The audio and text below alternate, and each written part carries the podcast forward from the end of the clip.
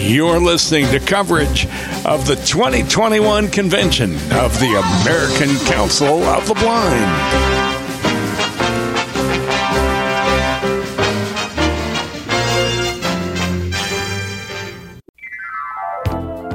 Opinions expressed on ACB Radio are those of the respective program contributors and do not necessarily reflect views held by the American Council of the Blind, its elected officials, or its staff.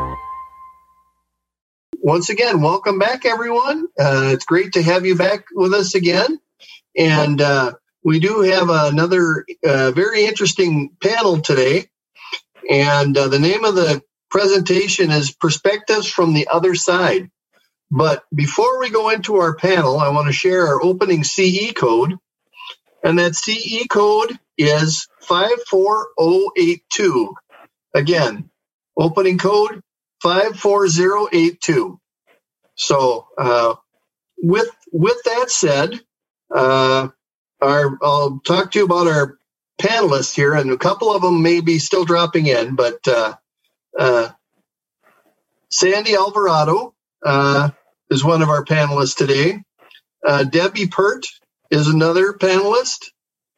We have Karen Blackowitz and Linda Allison. And I know Linda is not feeling quite up to par, so uh, we'll be very conservative with uh, what we hope to hear from Linda, but I, I know she'll have something to share.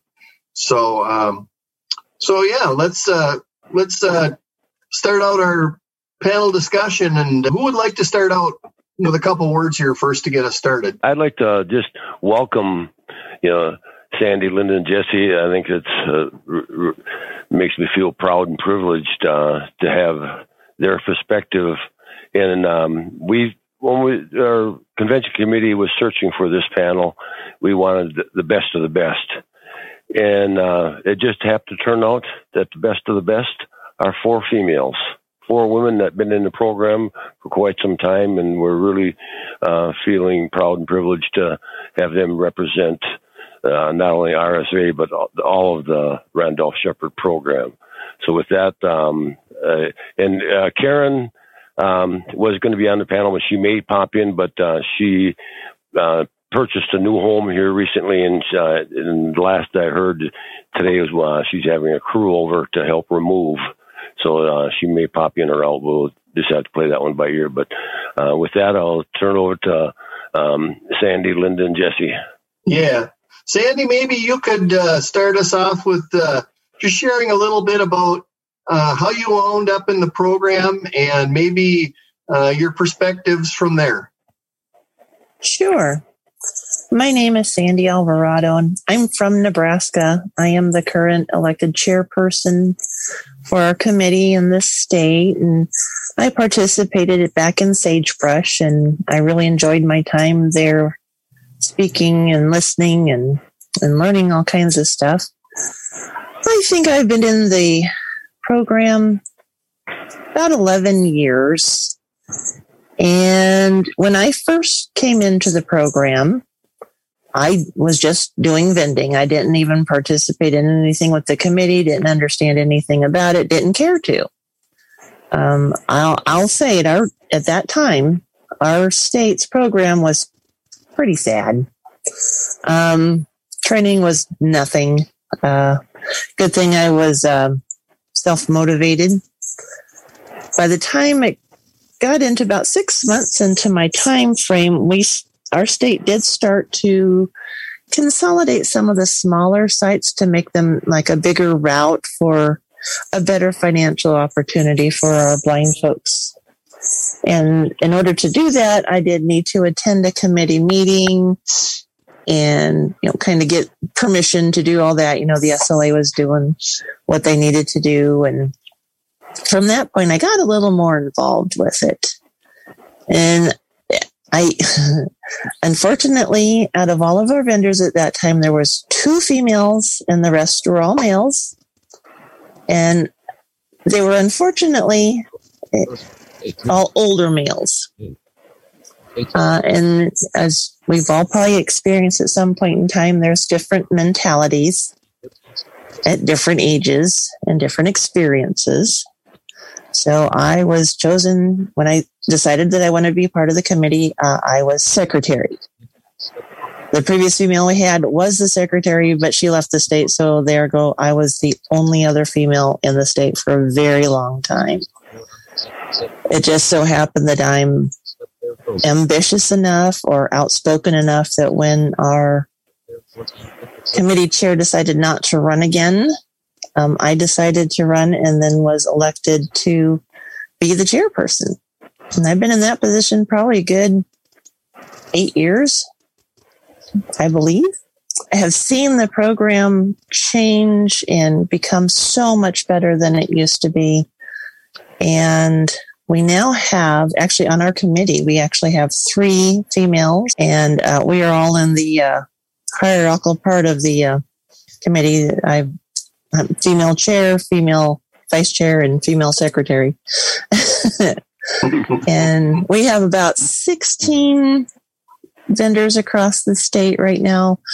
Still trying to work on getting more uh, people to be interested in the program. Uh, it's been great. I've tried to always be uh, a support, especially and especially any new female vendors.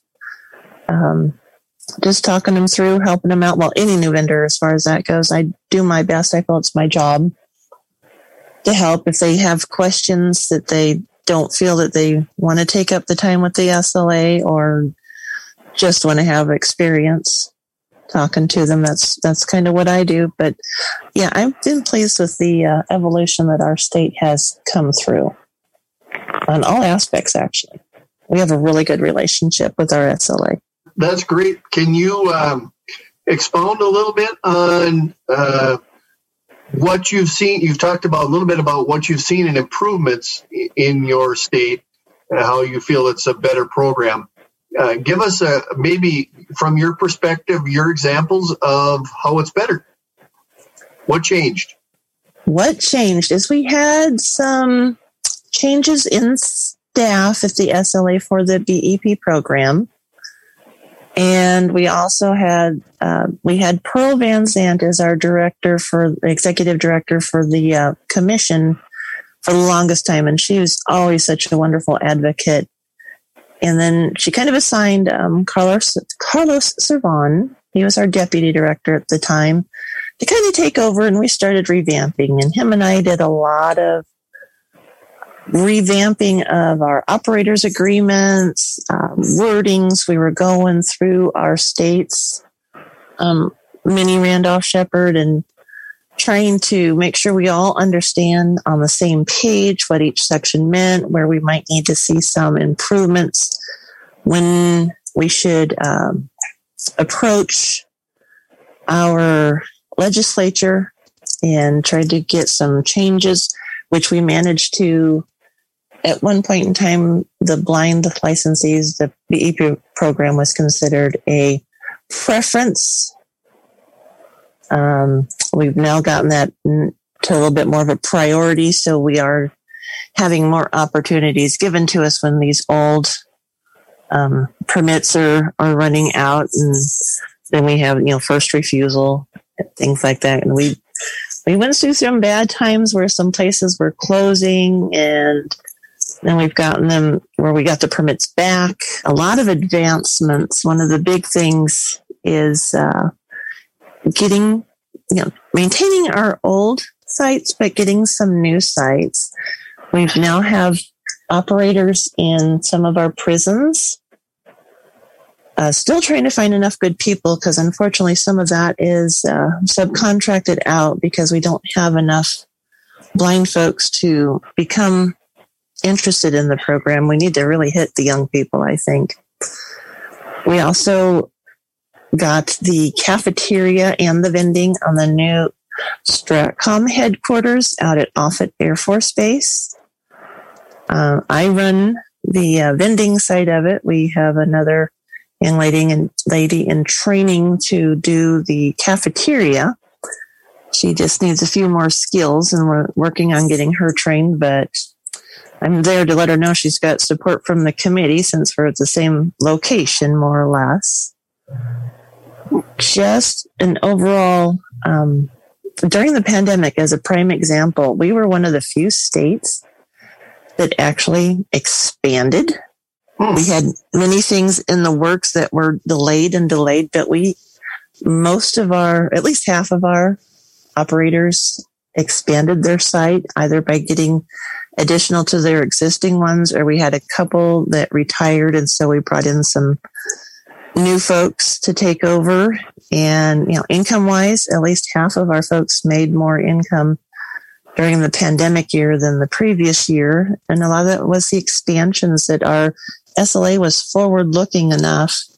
You know we had va places coming open and uh, more of the unfortunately with the prisons they were getting ready to open. And then of course they stopped visitations and things like that you know it would have happened sooner but we still were able to slowly open up some things during the pandemic year so our and our sla really worked hard to support us during the pandemic thinking of ways that they could like when we did start reopening. Not everybody's open yet, but a good portion of us are.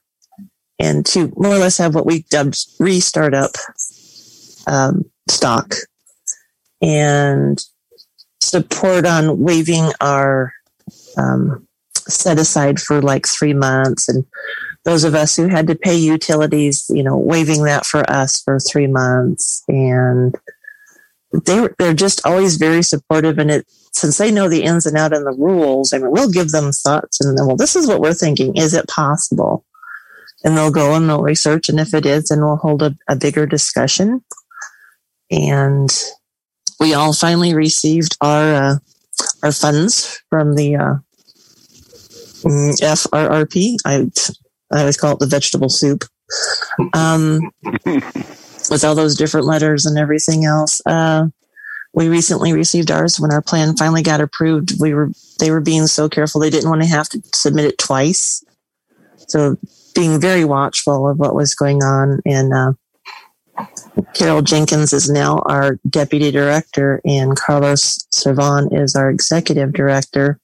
So Carol was working very hard and seeing what other states did and making sure we get it done right the first time instead of having to delay and definitely listen to us. And it, it was just all like um, the gentleman said prior to this uh, here's what you got to do but we're not going to tell you how to do it. You have to figure it out. We'll let you know if we like it or not so it's kind of like yeah we we saw we did we presented. They thought was good. They'd go and look like nope they're not accepting that. Okay.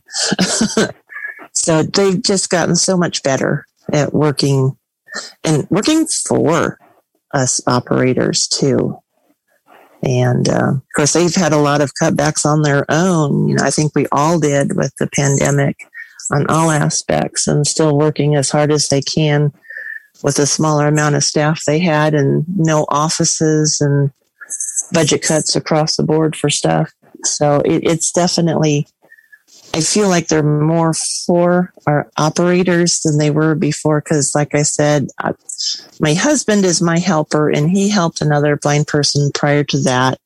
And he knew she was going to quit. So he suggested that maybe I think about doing that instead of the job I was doing before.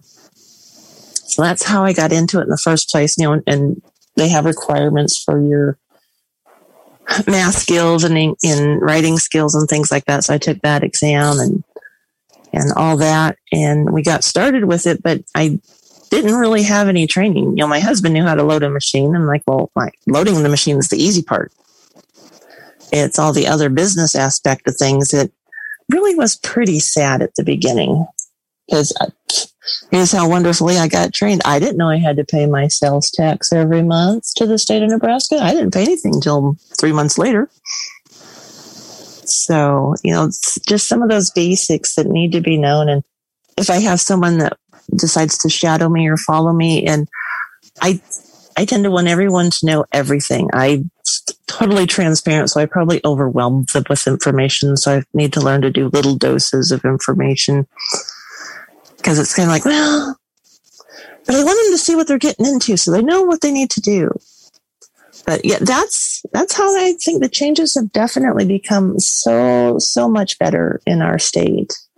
than when I first started. And that's quite a bit of change in just 10 years. It, it, it sounds like it. And uh, uh, heard one piece of that that kind of fascinates me a little bit here. You were talking about the fact that you're now working on being in prisons. Uh, was there a change in your law that allowed that to happen, or that just wasn't a connection that was made in the past, or how did that happen? I don't think it was a connection in the past. And then our um, commission ended up having a person that came from that um, portion of the business side of stuff, and so she had connections and got got the communications started. And then you know, working on getting them to accept us in there, and of course, safety and all that other stuff that we have to prove that you know it's okay, and we're not in where the prisoners are. It's just where visitation is, and it's um, it was just kind of getting started. We had a couple of our vendors that were just really getting started with it, and then the pandemic hit. Sure. Because we had to get the machines and you know all you know, all that coordination. Y'all know how that works. Mm-hmm. So. Absolutely. Well, great. Uh, would you be uh, willing to take a couple questions at this point? Sure. Okay. Is there anybody out here who has a, a question for our panelist? I have a question for you. This is Artis. Yes, I just wanted to ask uh, do you think uh, there are more concerns from women getting into the program than men? I guess that was my uh, uh, thought, especially, you know, if they have children, etc. I don't think so much in our state of Nebraska. Perhaps in other states, I don't know. But I always encouraged any female blind person I'd know, I'd talk about the program and all that. But, you know, we have good leadership in just our SLA too that are female. So I think, well, unfortunately too, I think most of our uh, operators are older and don't have small kids. I did when I first started, but that's where my husband was a help where he'd, you know, be the, the watcher of the child and drop me off or, school time and we'd work at those times. Um, just having support in your own family too is obviously very important. Um, but no, I don't Well, feel I think that it's that more- is it. Perhaps it's worse if you have to go to another city to get your training. I think that might be more of the problem sometimes in some states. Yeah, that could be. Okay, Amber. So I'm not sure if you'll be able to answer this question, but I kind of, you know, this this carried over from last time. Why do you think the, you know, th- and this applies to the program as a whole? Why do you think the military is getting to be more adverse to blind managers being on their bases? I don't think they're getting more adverse. I think they've always been But why have they been that way? because they're men. Really? That's it? That's it? Um, historically, think about it. just, just historically think about military and men. And I mean, well, I saw something the other day that said clear up until 2010, women couldn't battle on the, you know, couldn't participate in any battles in the military. And that's not that long ago No. because of that whole attitude of I don't know, wanting to protect and I think it's probably a good thing I can't see the people that I walk past on the in the building. And I think it's been a really good thing that I've been able to wear a mask so I can make faces and nobody can see. um, and when we stop wearing them, I'll probably get in trouble because I won't have the mask and I'll forget. Uh, Oh, you can keep no. it on. right, right. I choose to wear this. Um, I think it is just a lot of the the old fashioned male mentality of military. Military has its own mindset. Now, I'm so grateful my husband wasn't um, changed into anything like that because he is ex military, but he's definitely very open minded about a lot of things. Um, and then I also think part of them, what is it? Um, the other group, uh, Ability One. I think they've been around and in there because they want to take care of people and give people opportunities. And I don't know if it's just with some of the challenges in the, I mean, they, they cover all disabilities in Ability One. Um, just thinking I have to take care of it. I mean, how many times have you all been stopped like, don't cross that street? And it's kind of like, uh, I can cross a street. Um, you're so amazing at cook food. Yeah, I don't want to starve. Thanks. um, one thing I love is my husband's done this. all pointed point out to him. He goes, "Oh, look, there's a blind person. Do you think you know them?" I go, "Oh, look, there's a sighted person. Do you know them?" um, you know, Oh, we, we are in a community. We are in a community, but I don't know everybody as much as I'd like to. But it, it just comes down to a mindset. Now, I'm um, I'm 55 years old, so I'm kind of with an older group ish that grew up and dealing with a lot of that. Uh, just male protective, and I understand it, but we have to work on being gracious, like our gender, and it, demands us to be sometimes. Um, to be gracious and try to, as long as they think it's their own decision, but we've kind of started the seed and made it grow, it works, right? It doesn't matter who really originated it, as long as change can happen. Um, Ah, just becoming more into the business business side of things. I mean, it's always been a male dominated situation um, for a very long time. And in just recent history, you know, just thinking 40 years is still recent history for changes and opportunities for wi- women, even in um, equal pay is still an issue. Um, I have a 17 year old daughter that I'm try to support her. She kind of ran into a little situation at her place of employment. And I said, I will let you do the choosing, but if you choose to do nothing, I will go and make the decision for you. Her male counterparts who had worked less than she did was getting raises. And I had to explain to her, I'm sorry, this is life, but you have to stand up for what you want and what is right. So she, uh, she ended up getting a better raise than anybody else. but yeah, it's just being being strong, understanding that that mindset, especially in the military, can be there. And you know, sometimes forcing someone to make a change is difficult too. And I think that can sometimes be with the military. They're the ones that's you know protecting our country and everything else, and so they they have a harder time with uh, accepting change. Well, very good. I I I, I know that uh, our other panelist is not feeling the best, but maybe we could get a few words from Linda. Well, I'm sorry. I sound like um, um, oh, you know, the dude that used to play Dracula back in, uh, you know, Lon Chaney. I'm going to send you a medal after today. Here, you're fighting through it, and boy, fantastic. Can you tell us a little bit about your experience about getting into the program and and uh, especially where you are now in in that facility? Uh, what uh, challenges you face as a female? Okay. Um, let's see. So, for a quick um, backwards flow, I, I taught French for 16 years, the college level. Uh, got to the point where I was unable to keep up with the grading, couldn't get the school to do the uh, necessary accessibility. So, I stopped teaching in 2012. And uh, um, a good friend of mine was a vendor in the Tennessee Business Enterprise Program. And he said, you, you really ought to think about it. And I looked at it and like, "Mm, you're flipping nuts. He said, no, no, think about it. So, um, about a year later, we revisited it again. And um, after a heart to heart with him in 2015, I got accepted into the program without problem, which was hilarious because I was the only girl.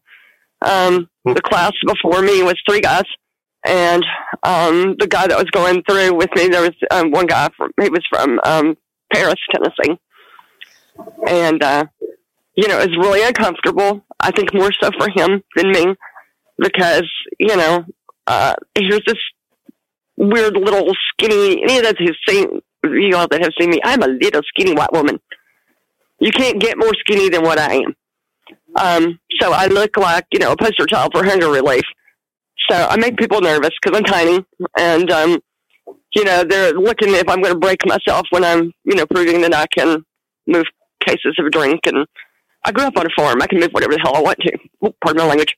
Um, but, uh, you know, so there there was a little bit. The biggest problem I had was butting heads with the teacher, and I loved him. Do not get me wrong, wonderful, wonderful man, and I'd take his class again in a heartbeat. But the one thing I could not get across to him was, "Get me out of JAWS. I need ZoomText." Well, no, they said you needed to learn. No, no, you don't understand. I'm 52 years old. All I have ever done is visual get me out of JAWS and get me into ZoomText. Nope. The last exam, the last exam, he gave me access. And then he said, Oh, you're right. Really? How could I possibly know what I need, you know, accessibility wise? Um, oh, so, but, but, you know, otherwise, you know, the class was very fair. Um, I thought it was well done. Uh, they're currently in Tennessee. There are about, I don't know an exact, exact number, but roughly what I could come up in my head was about 30 out of 96. And I, I texted someone to verify that to see if I was in the ballpark, and I was told that yes, I'm in the ballpark. So roughly a third. Now here's here's the cool thing of those ladies, two of them that I know, one I know really well, um, have the biggest grossing stands in the state. And, um, I mean, and they earned them. And they are, uh, extraordinary at what they do and how they run their business. It's just, it's really neat because even though there, there is a lot of sexism, I'm not saying it's not there. Um, my favorite part is when I started at my facility. Oh, let me get there. I got my, I'm sorry, I'm like a tsetse fly. Um, in December of 2016, I got earned my license, and um, I ended up doing a, a temp, and uh, that was actually the best and worst thing that ever happened to me. It was way I was way in over my head.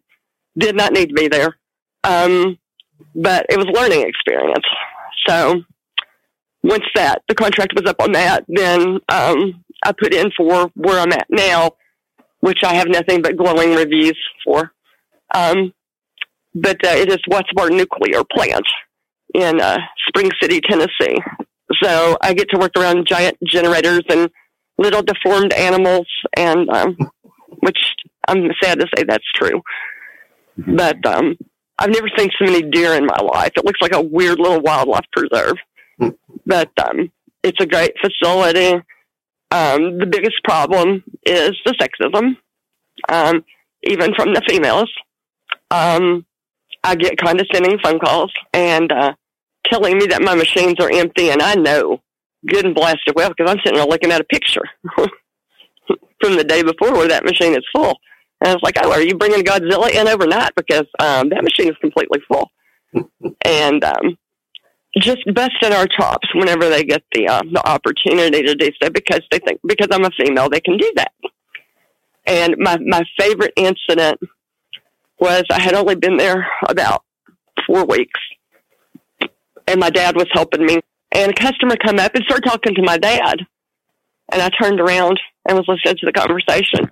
My dad let the guy finish, and then he turned around and said, "You do understand she's the one in charge, right?" And um, the the expression on this guy's face was priceless. It was worth everything. Just looking, you know, the proverbial pound of fecal matter to the face because um, he was expecting the six foot four man to be in charge, not the five foot six skinny lady. So, um, you know, it just it, it weird. And I've gotten attitude from drivers, from delivery, and you know, and stuff. And I just look at them and go, "Well, I, I really appreciate your opinion, and thanks for sharing it, but that's not going to change the fact that you sorted my order. You need to adjust my bill." And um, they don't write you a check. So there, you know, it's just um, it's attitude and like um, like the lady from uh, Omaha, and I'm so sorry, I'm having brain damage. Was talking about the military. My father was um, in the Air Force, so for the first few weeks I was there, I got a lot of. You need to go over there and sit down. And I'm like, Dad, you don't have a clue what you're doing. Yeah, yeah, you need to go sit down. I'm like, Dad, you have no idea what you're doing. Yeah, you just need to go sit down and let us take care of this. I'm like, um, okay, I spent um, four to six months, you know, going through all this mess, so I don't know what I'm doing. Um, that's uh, a precious thing. But uh, anyway, um, attitude is, is really fun, and I like to play with them. I can't say that I don't. Um, if I can mess with with some of the attitude, I do, because um, I'm just kind of sadistic that way. But um, but overall, Tennessee Business Enterprises has a really good program, and um, the blind vendors, the committee of blind vendors, has several women on it, and um, I, I have to say I'm a little embarrassed to say I've not gotten into that like I should. Uh, here in the last year, I've started attending meetings and so on, but um, I had heard so many let's just say things that I did not want to get involved with that were going on in that particular committee um, that I chose to stay away until I thought things were more favorable. And um, things have gotten that way, and there, it is a good group of people. Um, I can't complain about that. Um, so I am so sorry for blathering. Does anybody have any questions and all that mess? Linda, so um, you you say uh, you're telling us that you have a good program in Tennessee, and I, I do believe you. Um, yeah. Have you seen change since you've been involved with these folks in in Tennessee? Do you do you, uh, do you think program is getting better, or have you seen changes at all? Well, that's a really fun question. I have seen both direction. Okay. Um, the one the one somewhat positive is an alternate way of uh, taking the classes. Um, because before you had a choice, you, you, basically you had to go to Morristown, which is um, in the eastern part of the state, 45 minutes east of me. So it's um, it's out, you know, kind of in the mountains, and um, most people, uh, you know, are not free to go and spend three months straight, you know, chilling in Morristown. Um, but I believe they have opened up some other options and um, where uh, where it's easier to do um, some online um, virtual um, study. And I, I think that that's definitely a benefit because we have a lot of people coming out of West Tennessee. Tennessee is such a weird shaped state. Um, north to south, it's really, really short but east to west, it's, you know, like 400 something miles long. And, um, you know, if you live in Memphis, it's, you know, a 400 and something mile trip to go take the classes. But, um, that, that's, that's one definite, um, improvement. Now, there's still some things that have been discussed and, um, I haven't heard an update lately on them one of those things was um, there was some scuttlebutt, okay, some complaints uh, brought before the committee of blind vendors about the SLA not um, not fulfilling its duty in the acquisition of new facilities. Now, um, I can say that that has been a complaint for a very long time. Um, I have a friend that was in the program 20 years ago. That was a complaint then as well. And uh, uh, I believe someone else had mentioned that, you know, certain facilities are going away or being combined with other smaller facilities in order to accommodate, um, you know, to make an income for one vendor, which I understand that. However, what I don't understand is the lack of chutzpah uh, in going out because I know of multiple projects just within um, within less than ten miles of me that would make pretty sweet facilities if somebody will take the time to go look at them. And um, so I'm not real sure that that was brought up on um, the last meeting in oh lordy, I want to say February. I'd have to go back and look at the notice. so uh, that that is still a debate. So that you know, uh, other programs are not unique in the SLA having difficulty fulfilling that part of their duty. Um, another problem is uh, this has also been a complaint that um, when a facility becomes available, rather than allowing someone who is economically challenged because their facility has been damaged by COVID or whatever, um, have access to another facility, at least for temporary income until it can be assessed and put out for bid. Um, there is like two or three humans in the program who seem to be the favored children for um, the placement of those um, type of facilities. And um, I, I, I think, you know, um, I'm not saying that they're not qualified. That's by no means my intent. What I'm trying to indicate is that there are people who are hurting. And um, sometimes, uh, you know, if you know that someone with maybe a smaller facility has the ability and an extra human to take care of that facility and can definitely use the money, that they be considered first before um, these certain other humans. Are, you know, and that's just an observation. Like I said, I, I have no dog in this fight. I have nothing against the people for whom this is going on, but it's an observation. And the question was, do I see, you know, improvements or problems in the program?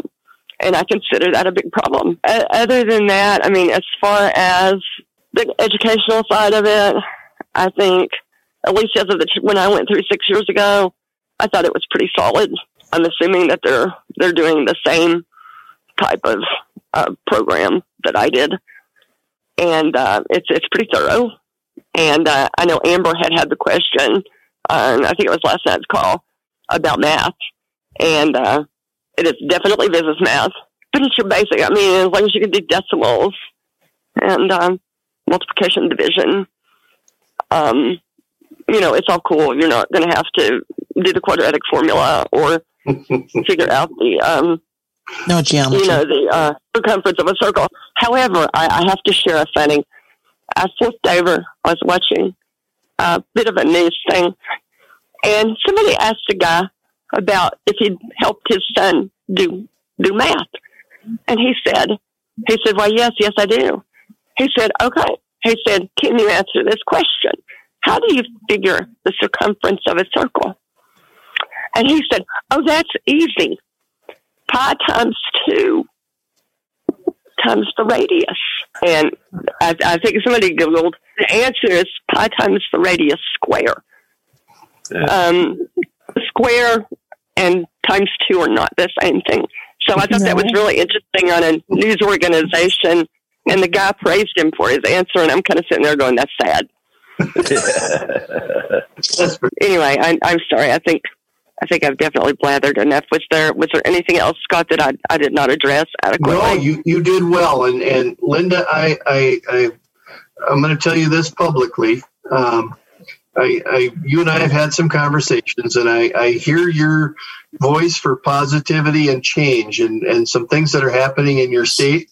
And uh, I encourage you to consider being on your committee in your state. I think you would be a huge asset and so I, I hope at some point, I know you have a lot going on with family, et cetera, but I hope you don't forget about taking a look at being on that committee because I, I, think you would be a, an incredible asset. And uh, I, I, just know that I'm blessed to know you. So for sure.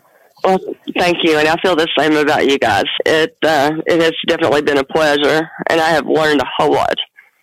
And it also is what kind of um, pushed me to uh, to start paying attention to the Committee of Blind Vendors.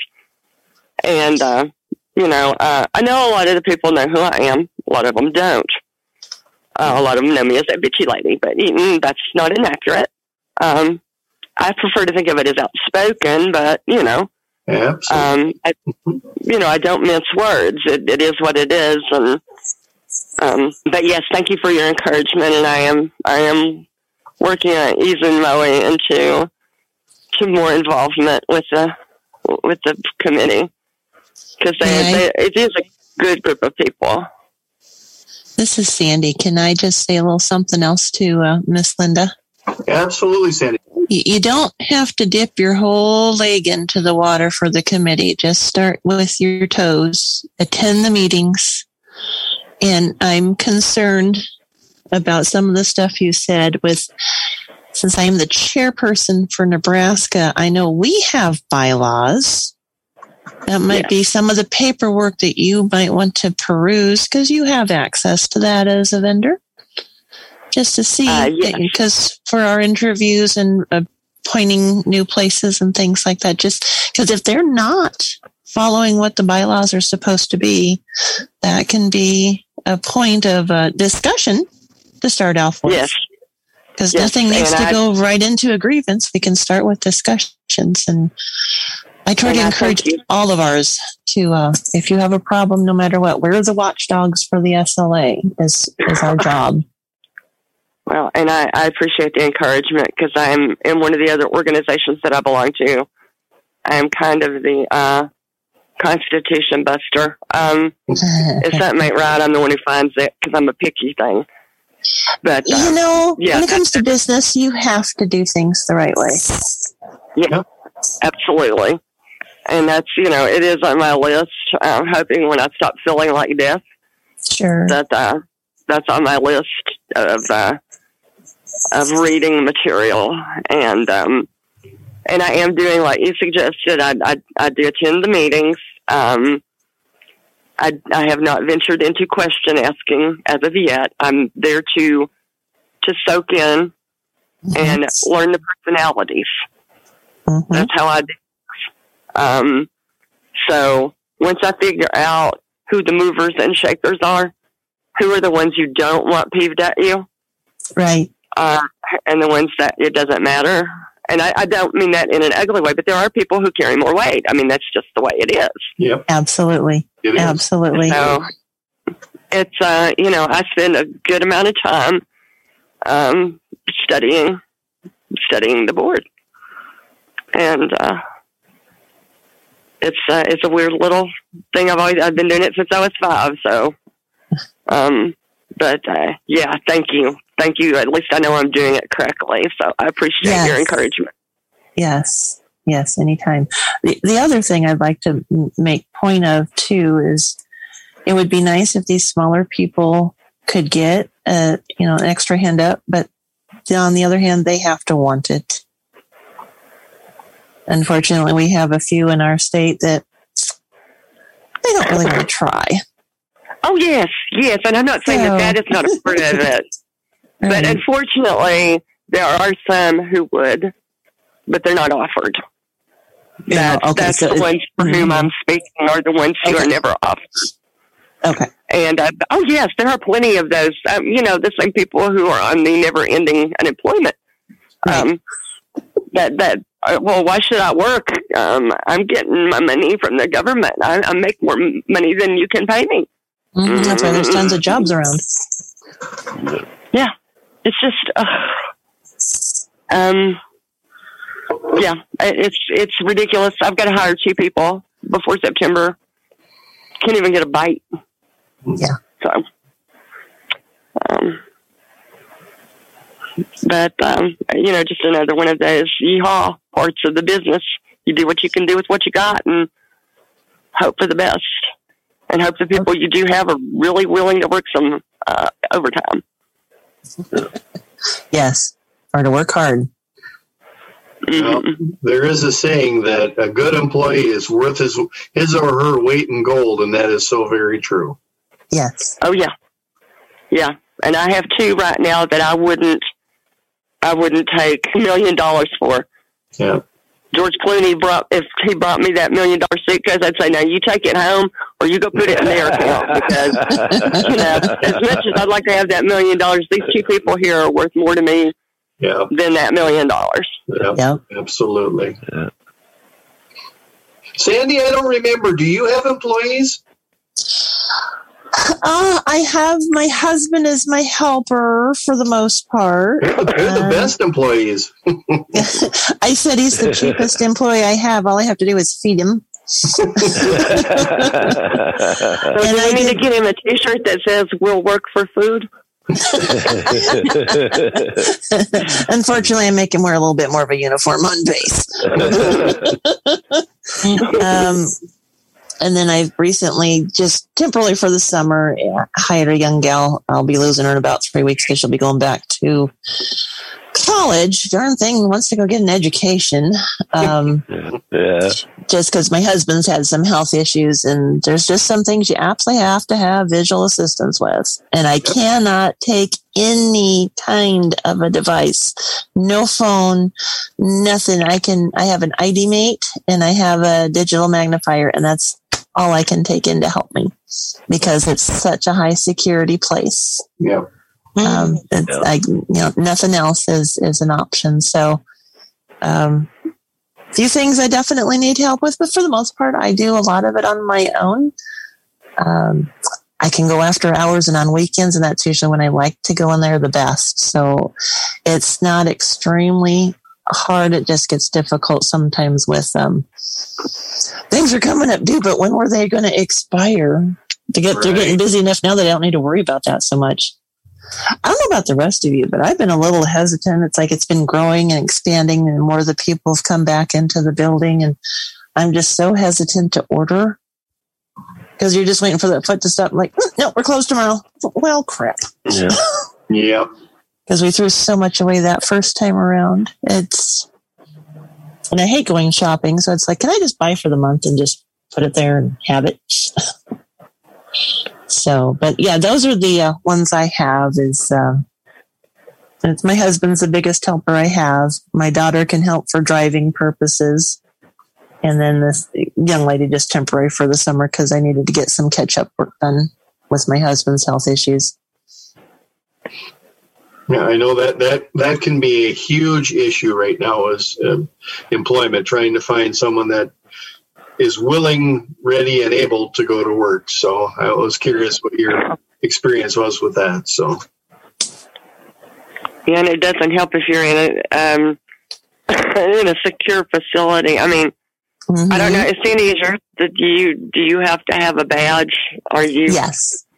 Yes, I have tested two. and We're not um, drug tested. background check?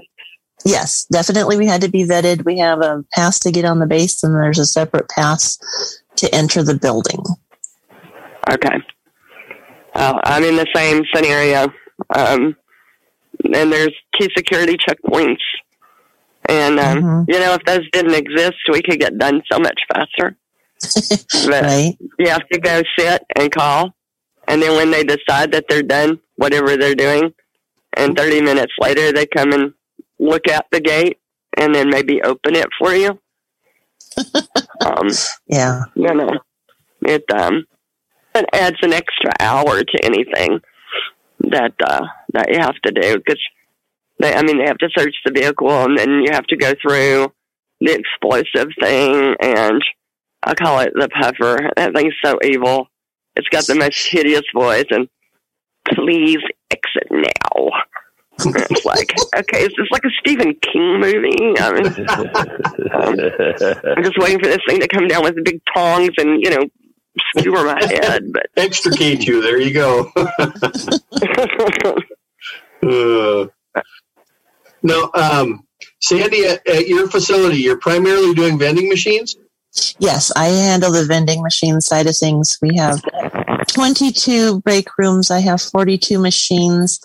I actually cut out four of their break rooms during and after the pandemic started. Because uh, fortunately, you know, we do want um, Stratcom to still operate no matter what. Right.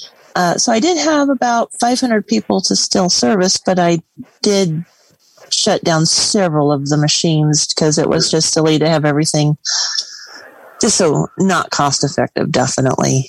And um, it's not bad. I mean, once you get into the, I laugh at everyone new because they get turned around in the building and it's like, ask the blind person, I'll tell you where to go.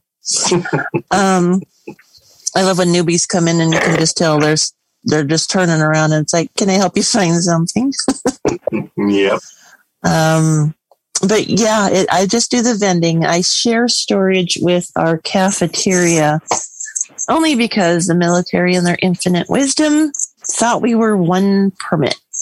So they Mhm. provided me no storage. And at first, we shared this one room. And it's like, well, that worked at first while they were gradually bringing people in. And now I have a 10 by 15 square dog kennel in this storeroom area that is put up because it can be freestanding and nothing's mounted to anything. Um, but that way I can lock my products because they have employees. Not saying there's not a trust issue, but it's better. You know, if someone really wants it, they're going to get in no matter what you do. Right. Um, and I still need more room now that the because the building was just getting started before the pandemic hit. I think they had most of the people in, so I didn't really have a whole grasp on how much product I would need and all that stuff. So you know, it started to hit me now that it, they've all gotten back in there. I mean, still there's some uh, might work at home for two or three days and then come in and you know things like that. But there's still a lot of people in this facility that I didn't have this whole past year and a half to accommodate for. Yeah, I wish I had more room. And I had to argue about my 10 by 15 space with the head chef at that time. Well, can you get away with smaller? No.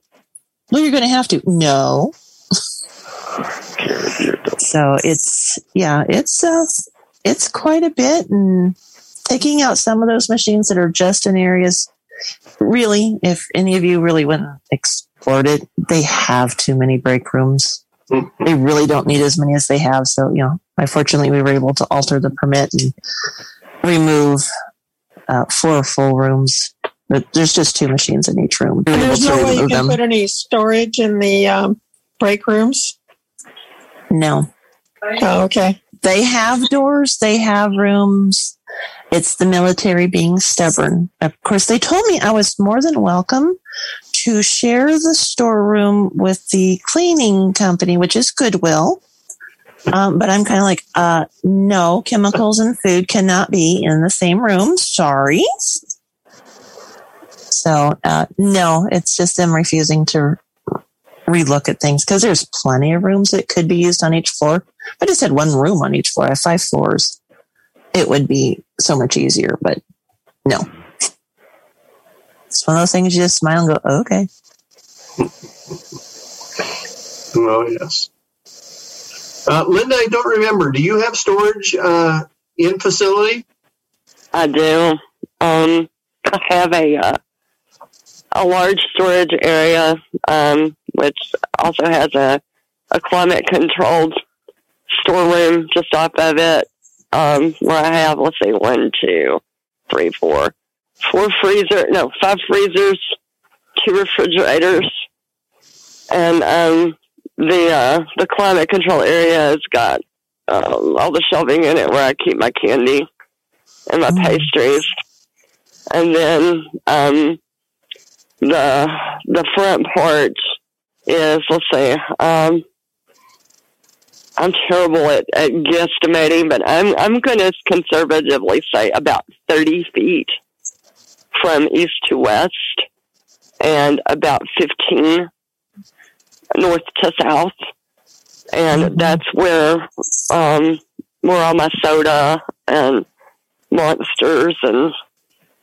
um, all of that is. So yeah, they they've been very good.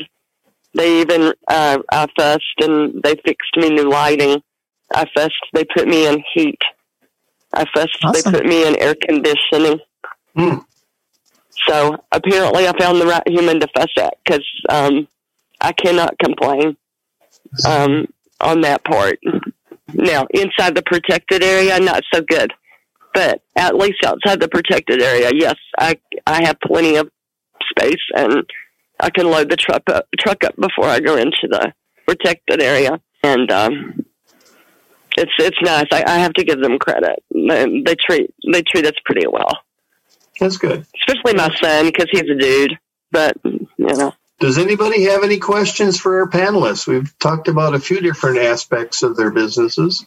I would like to ask, what do you think is the biggest challenge um, for you guys? And I don't know if it's different for um, male vendors or not, but just what do you feel is the biggest challenge that you are having? Just off the bat, I'd say supply, supply chain. But no, um, as far as the female aspect of um, most difficult is, I don't feel that I have one. Um, they they're either status quo and I know how to handle it and just go on. Um, but if there becomes an issue, I'm not one to hesitate to start a conversation. I'll try to start a conversation and handle it myself before going to my SLA as my support. I have to I have to echo that. That's pretty much my same approach. Only difference is I, I do uh, any correspondence I have with anybody with a little attitude. I copy and paste it to my SLA and let them know so they can see exactly what's going on, what was said, um, so that if the human with whom the conversation takes place decides to escalate something that is not um, appropriate to escalate, that there is a, a record. Um, Absolutely but yeah, I'm right there with you. I mean, I'm, I am one of those uh, handle it myself kind of humans um, as well. So, do uh, Robert, given given the recent the past experiences with uh, the Me Too movement, have you and I know both you somewhat personally. I met both of you, and I know you got you very capable of handling yourself. But do you feel that's a, a could be a problem for a, a woman in uh, our um, getting unwanted advances from either their customers or their building managers or their SLA? Is that oh, uh, oh, something that uh, uh, maybe someone um, of lesser skill level than you, what you have could be could be a deterrent to them coming into the program? I have to, I have to, I have to um, address that one. About four months into my tenure, um, I was in a building called Mods, and it's it's kind of the uh, I'm not sure how to explain it. I'm going to call it the blue collar. Uh, it's most of the pipe fitters, the carpenters, and so on. Mm-hmm. So I was in the process of um, loading uh, the ice cream machine, and it was extremely hot. And this guy comes in, and I turned around and said, "Hey," I said, "Would you be interested in some ice cream?" I said, "I've got some extra. Do you want to take it to your office?" And I swear to God, no lie, he looked at me and he said, "I have a girlfriend." Thank you. I always wait for you to give me crap. I enjoy oh, that yeah. so much. we do it with love, Linda. well, I, I, obviously I enjoy it, or I, I wouldn't play along. So. Just stay away from those big generators. You know, you don't want to get any more glowing than what you are. yeah, the, the the hard part is to stay away from the pretty the pretty waterfall. Oh. yeah, no swimming. Yeah, it's so soothing and everything. Um, really hard to not go over there and you know like take a take a dip. it is cool to watch the birds though play in the steam coming out of the the stacks. There's two stacks, and the birds will get and catch the uplift, and it's so cool that they just glide. It's like they're at you know Birdie theme park. Um, yes. It's just it is just so cool. Um, you know, uh, uh, uh, something I've never asked you, Linda, is um, when you were on site, have you ever had the radioactive alarms go off and you had to evacuate quick? Thankfully, no. Oh, right. Thankfully, no. Um, it, it is something you think about every time, you know, because after, uh, you know, when you're going and checking out, you get the, the, the, the I always pronounce that thing wrong, decimeter, decimeter, whatever anyway, the radiation checker. And um, when you go through it, it comes and it gets clean. And uh, I'm just waiting for it to go. nasty, nasty. it's like, no, no, I don't want to be attacked by the guards. No, I want to go home. No nasty, nasty. Sandy, have you had any incidents at your facility that have made you wonder, hmm, Well, we haven't had any incidents, but I did kind of have a second thought after we started doing some drills when I first opened the facility. Facility like armed intruders. I'm kind of like, oh, I didn't think of that. and then, of course, you think about it from my kids' schools all the time. And then there was, oh, the the base itself uh, went on what its rating where they to get into the parking lot of the building, sometimes depending on A, B, C, D, and I forget which direction it goes for, you know, DefCon whatever. Um, I got to thinking, you know, we had some issues in the past year with some other countries. It's like, wow, I could end up getting locked in here and not being able to go home. Mhm. Yeah, you don't want to go there. Yeah. And then I'm thinking, I've got to make contingencies for my daughter because she's in school and I'm on base. And she was at that time, you know, 16. Uh, she's 17 and still doesn't like to stay home by herself if it's an overnight thing. So I'm kind of like, oh, that was kind of a hmm. And then one thing they do, this is this is rather funny. On weekends when there's, you know, most of it's just security guards they run their little games where one is considered, uh, I guess, for lack of a better word, it. And they're running around the facility to see if they can be found with all their mm-hmm. little gadgets and all this stuff, you know. Well, I was mm-hmm. loading, loading one time, and and our break rooms are kind of like long galleys. They're not big square rooms. It's just a long galley. So one comes running through. I go, "Oh, you're it today, huh?" He goes, "Yep." okay. yeah, we've seen them where they uh, finally get them and take them down, and they don't do it gently. You know, they're taking them down like they're a real intruder. So yeah, kind of like, oh, maybe I better think about that. So Well, fortunately, I- no. And I think if someone did come into uh, Stratcom, that it would definitely be a very bad thing. Yeah, yeah, for sure. Yeah. One, I- one thing I'd like to share with you is that as you as you're recruiting other um, women into the program, is over the years I've hired a number of uh, women drivers for me. And uh, one occasion, once we were interviewing a gal and telling her about the prisons, nope, no way, I'm not going near a prison. I said, hey, that's the person I want. She's a, she's a, she's likely, you know, pretty honest person. She didn't want to go near a prison. Then, but several of them, I had to go into a five or ten minute dialogue to convince them that you're safe in there because we have escorts and cameras Mhm. all around. And you have to Mhm. actually get them in there a couple of times. Then they realize, hey, this isn't, you know, the inmates. Not as bad as they, you would they think. got a park company. They can't get near us and this and that. Right. But I did have one one woman. She came in with the prison first day, and she says, "I'm not coming back tomorrow." She said, "I just don't like looking at those inmates." that yeah, that uncomfortable. with so it, that is sure. something you, you, as you recruit women into the program, you want to forewarn them that prisons are relatively safe. I mean, there's there's no there's no safe haven any place in this world.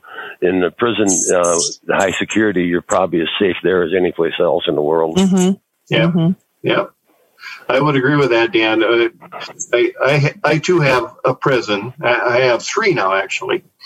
But I know my my first uh, time during coming into the prison and, and learning the ropes is uh, I have a wonderful storeroom in this great big building, and I'm in the portion of the building, and the 14 foot overhead garage door to get stuff in there, and I've got it you know, they can wheel stuff right into my storeroom, and I've got a big freezer unit, big wide access, can wheel stuff right in there.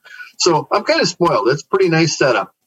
But what they failed to tell me was right next to my storeroom is a training area where the guards go back and they train.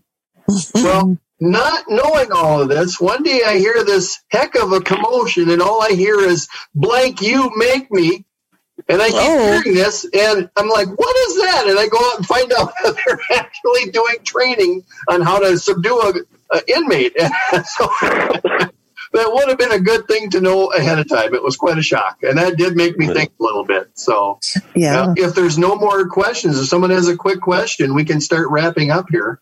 Well, I'll give the Well- CE code here, and that is six one five nine five. So that final CE code is six one five nine five. And I'd like to thank our our two panelists today, uh, Sandy, Linda. You you were both great, uh, inspirational. You you do inspire me in my thinking, and thank you for coming in and being so honest and sharing about your experiences in our program. And uh, it- it's been fantastic, and I hope we can do this again. Thanks for inviting me. I appreciate the opportunity.